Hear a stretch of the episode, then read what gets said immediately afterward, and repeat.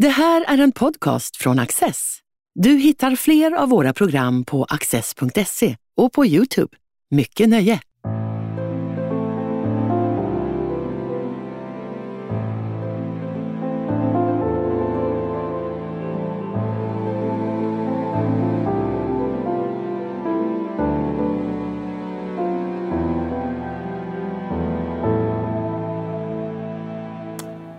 Välkommen till en ny bok.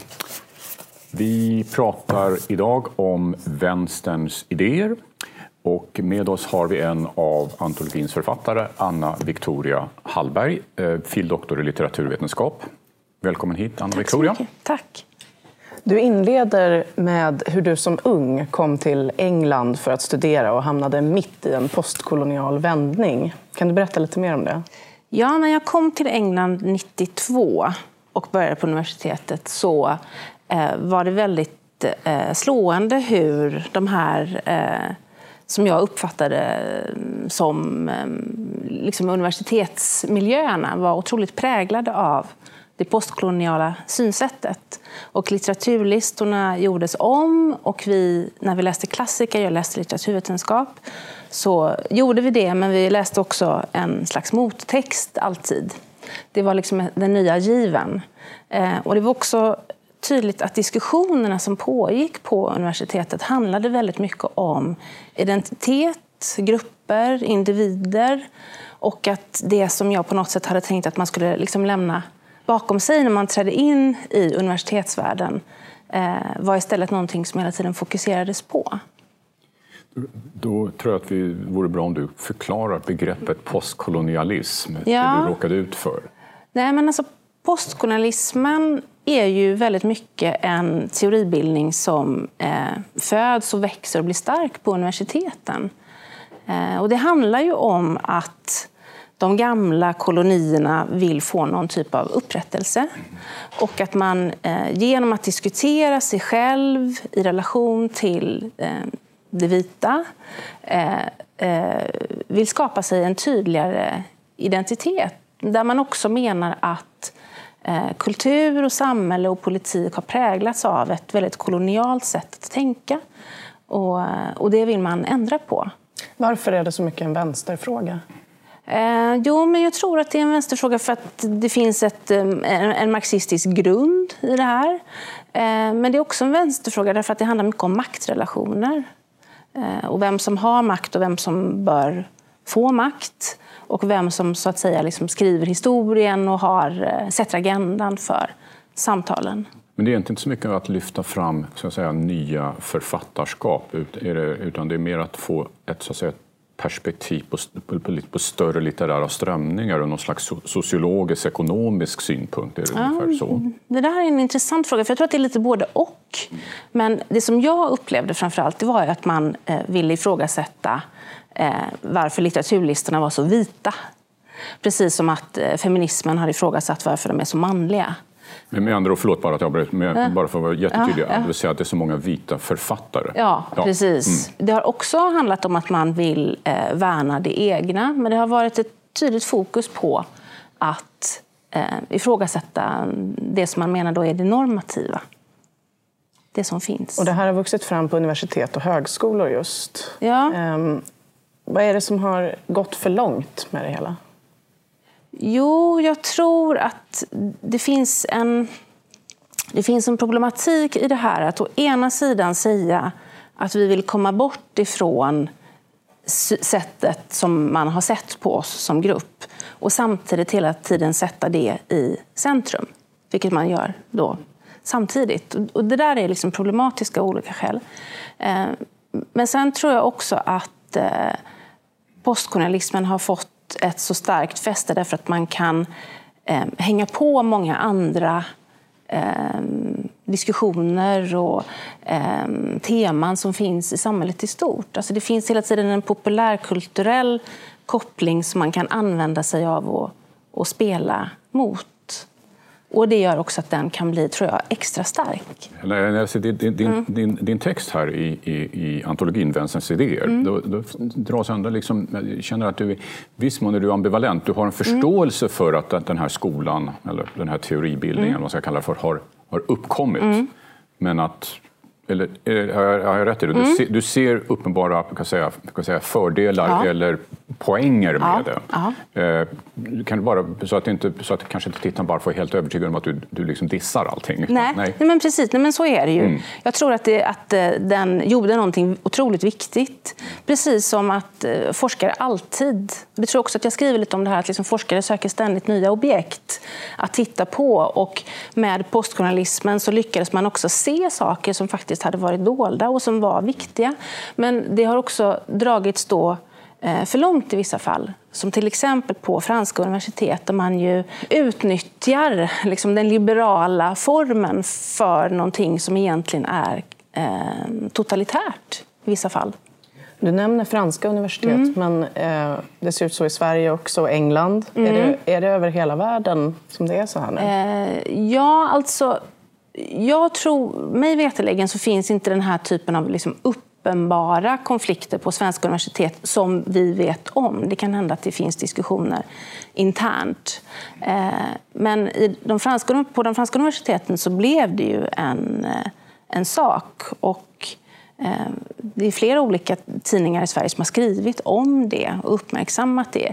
Just därför att där gick man så, så långt man började liksom prata om att eh, fin, ägde Förintelsen verkligen rum? Alltså det, blev, det blev en politik som drogs långt över att föra en, en eh, vetenskaplig diskussion. Och det läckte ut i samhället också, ja, inte precis, bara på universitetet. Precis, det finns den här liksom dubbla kopplingen hela tiden. Så klart att man kan tänka sig också att det är särskilt för länder som har varit liksom, mm. som har haft kolonier. Nu har ju inte Sverige haft det kanske med något undantag för jättelänge sedan. Men, mm. men stort, mm. man kan ju förstå att det här är, kan säga, en, finns, att det är starkt i Frankrike, ja. i England. Ja.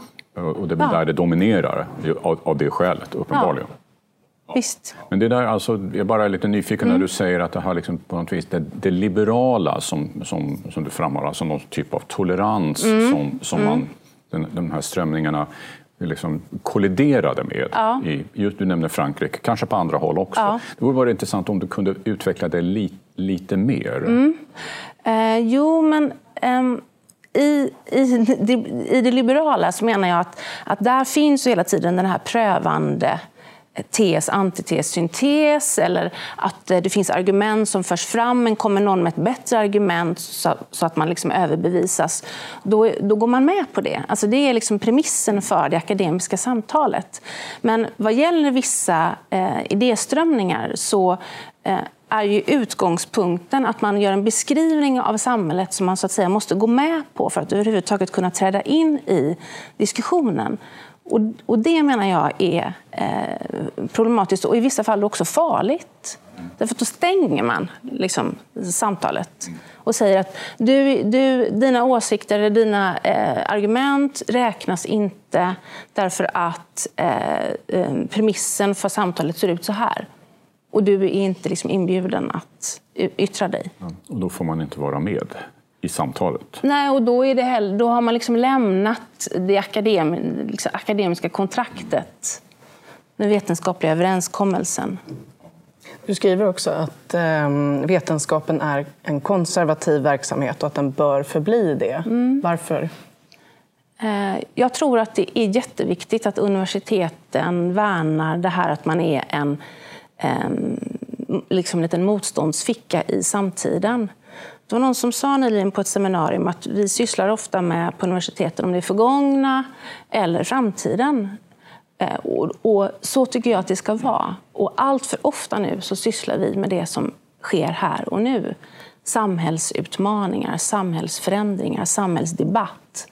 Och det är, jag tror att det är olyckligt. Jag tror att vi ska fylla en annan funktion är du bara med, med, med liksom den hållningen, tror du att den är, eh, är det en majoritetsuppfattning eller är det en minoritetsuppfattning eller är det någonting som mm, kanske akademiker av olika skäl eh, in, inte torrför? Liksom hur, hur ser du på det där? För att... Jag tänker spontant att det kanske är en majoritetsuppfattning inom vissa minoriteter. Eh, jag vet inte hur vanligt eller ovanligt. Det är också det här att viss, miljöer ser så olika ut och ämnen har också olika traditioner. Och där finns det nya discipliner som kanske har en, en mer då, vad ska man säga, samhällstillvänd eller eh, politisk eh, koppling därför att man sysslar med frågor som har med det att göra. Medan mitt ämne litteraturvetenskap har ju av tradition sysslat med liksom det historiska, det eviga, skönhet, sanning i konst, estetik. Sådär. Eh, så att, eh, det, är också svårt att vara för generaliserande vad gäller de här. Mm. Om vi går tillbaka till vetenskapen som att den bör vara konservativ. Mm. Eh, varför har den slutat att vara konservativ? Därför att universiteten har fått en annan roll i samhället. Eh, det är flera olika komponenter tror jag, som samspelar. Dels så har ju universiteten öppnats, öppnats upp. Väldigt många studerar på universitet idag om man jämför med när den här liksom idén kanske etablerades om att vetenskapen bör vara konservativ. Eh, men sen är det också så att eh, samhället i stort har helt andra krav på vad universiteten ska göra idag jämfört med liksom när Popper formulerade det här. Men sen tror jag också att eh, det har funnits en idé om att vetenskapen inte kan egentligen ifrågasättas på ett grundläggande sätt, vilket då i postsanningens era har visat sig vara eh, lite falskt eller lite vanskligt att tro att, att, eh, att eh, vetenskapen är liksom ohotad på det sättet. En sak som du nämner det är, apropå det här, de här strömningarna och, och liksom akademin bör vara mer konservativ. Men du, du är liksom lite inne på att man bör kanske starta, om du uttryckte det lite dramatiskt, med lite en motståndsrörelse. Mm. Att eh, liksom, hävda de här idealen. Och det, väl, det vill du, du, du, tycker ändå är nödvändigt att, gör, att det görs? Ja, det tycker jag. Mm. Uh, och jag tror också att man får inte heller misstolka att, att en ganska så stor grupp eh, är tyst, att det betyder att de tycker att läget som, som vi befinner oss i nu är bra. Utan akademiker som, som grupp tänker mest på sin egen forskning och det de håller på med och vill kanske inte engagera sig så där jättemycket i de här andra liksom, mer svårfångade mm, politiska frågorna som rör vilken roll vi ska spela i samhället eller eh, varför en viss typ av konflikter återkommer. Sådär.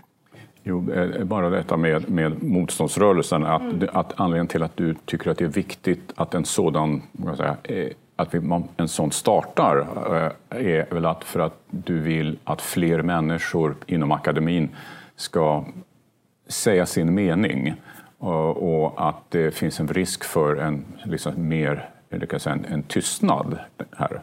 Ja, jag tror att, att det är väldigt viktigt att eh, litteraturlistorna är välbalanserade.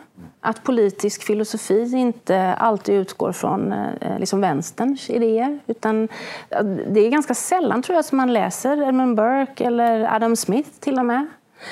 Um, om vi tar det som två konkreta exempel. Um, så där tror jag att, man, att det är viktigt att man också som akademiker liksom går in aktivt och säger att jag tror att det är viktigt att värna de här eh, namnen eller de här verken av olika anledningar. Och så att det inte blir så att det blir liksom för stark slagsida åt det som drar åt det ideologiska.